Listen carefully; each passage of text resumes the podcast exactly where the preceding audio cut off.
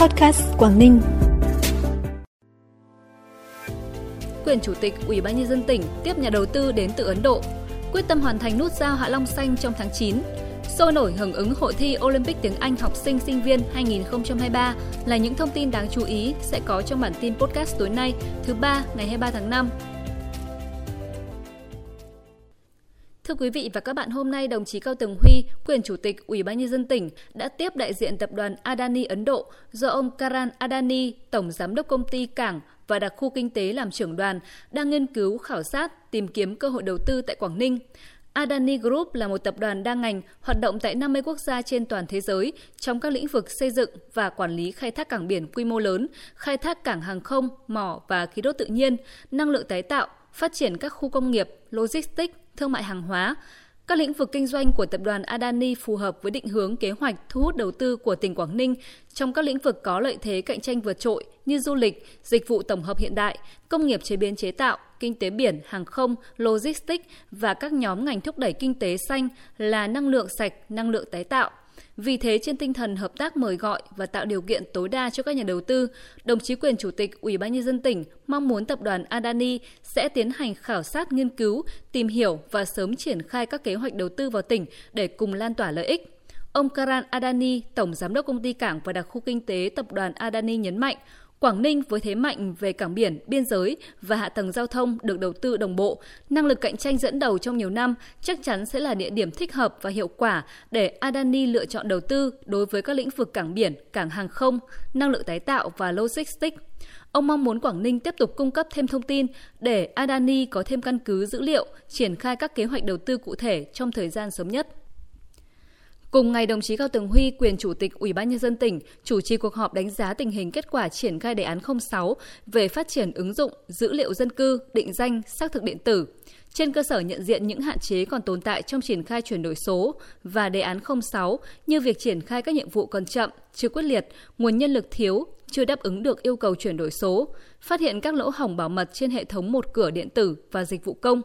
Việc tra cứu khai thác dữ liệu công dân từ thẻ căn cước công dân gắn chip điện tử chưa đạt hiệu quả trong giải quyết thủ tục hành chính. Đồng chí quyền chủ tịch Ủy ban nhân dân tỉnh yêu cầu Sở Thông tin Truyền thông tập trung phối hợp với các ngành đơn vị liên quan khắc phục nhanh chóng các yêu cầu bảo mật đảm bảo duy trì vận hành thông suốt hệ thống một cửa điện tử và dịch vụ công. Đặc biệt lưu ý người đứng đầu các cơ quan đơn vị địa phương cần quan tâm chỉ đạo, triển khai quyết liệt, thường xuyên kiểm tra giám sát, đôn đốc việc thực hiện chuyển đổi số.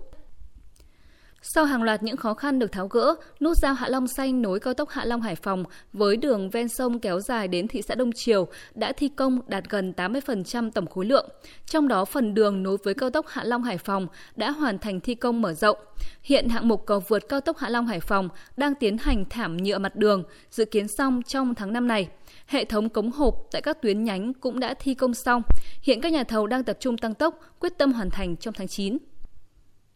xa đất liền, việc tiếp cận với y tế chuyên sâu còn khó, ngành y tế Cô Tô xác định quan điểm phòng bệnh hơn chữa bệnh. Các chương trình y tế như tiêm chủng mở rộng, truyền thông phòng ngừa và quản lý các bệnh mãn tính không lây, khám phát hiện sớm bệnh tật để điều trị hiệu quả được chú trọng ngay từ tuyến xã. Để nâng cao chất lượng cho đội ngũ y tế cơ sở, ngành y tế Quảng Ninh đang chủ động bằng nhiều biện pháp tăng cường đào tạo nhân lực y tế cho Cô Tô, như phân công đơn vị tuyến trên hỗ trợ toàn diện thường xuyên, cử các đoàn y bác sĩ ra đảo khám chữa bệnh cho nhân dân, cầm tay chỉ việc chuyển giao kỹ thuật cho bác sĩ tại cơ sở.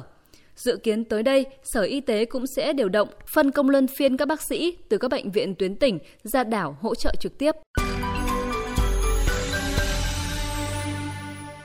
Bản tin tiếp tục với những thông tin đáng chú ý khác. Theo kế hoạch triển khai thực hiện xóa nhà ở tạm, nhà ở rột nát trên địa bàn tỉnh năm 2023, đối tượng hỗ trợ gồm hộ nghèo, cận nghèo, hộ người cao tuổi, hộ người khuyết tật, hộ người neo đơn, trẻ em có hoàn cảnh đặc biệt khó khăn, đối tượng yếu thế, đối tượng bảo trợ xã hội đang sinh sống và cư trú trên địa bàn tỉnh, là hộ độc lập có thời gian tách hộ tối thiểu 5 năm, đang ở nhà tạm, nhà rột nát. Hiện trên địa bàn tỉnh còn khoảng 246 hộ đang ở nhà tạm, nhà rột nát cần cải tạo sửa chữa. Theo kế hoạch, sẽ hoàn thành hỗ trợ xóa nhà tạm, nhà ở rột nát trước ngày Quốc khánh mùng 2 tháng 9 năm nay.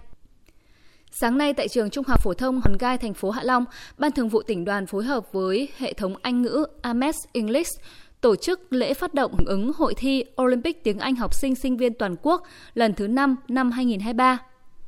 Tại buổi phát động, gần 300 học sinh khối lớp 10 và 11 trường Trung học phổ thông Hòn Gai đã tham gia vòng thi sơ khảo theo hình thức trực tuyến, qua đó lựa chọn các thí sinh có thành tích để tham gia vòng sơ khảo cấp tỉnh.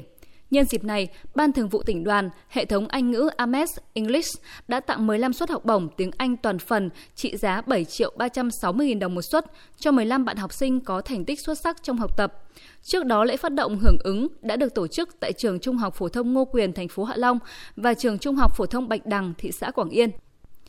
Tối 22 tháng 5, Ban Thường vụ huyện đoàn Hội đồng đội huyện Đầm Hà tổ chức Đại hội chống ngoan Bắc Hồ lần thứ 6. Tại đại hội, Ban Thường vụ huyện đoàn, Hội đồng đội huyện Đầm Hà đã tuyên dương trao chứng nhận danh hiệu cháu ngoan Bác Hồ cấp huyện cho 82 đội viên thiếu niên tiêu biểu, khen thưởng 10 giáo viên tổng phụ trách liên đội có thành tích xuất sắc. Dịp này, huyện Đầm Hà cũng tiến hành phát động tháng hành động vì trẻ em, khai mạc hoạt động hè năm 2023, trao tặng 10 xuất quà cho 10 em thiếu nhi có hoàn cảnh khó khăn. Phần cuối bản tin là thông tin thời tiết trên địa bàn tỉnh.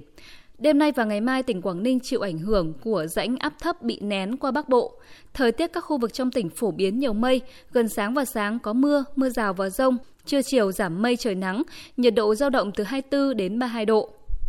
Thông tin thời tiết cũng đã khép lại bản tin podcast tối nay. Trân trọng cảm ơn quý vị và các bạn đã dành thời gian quan tâm. Xin kính chào và hẹn gặp lại.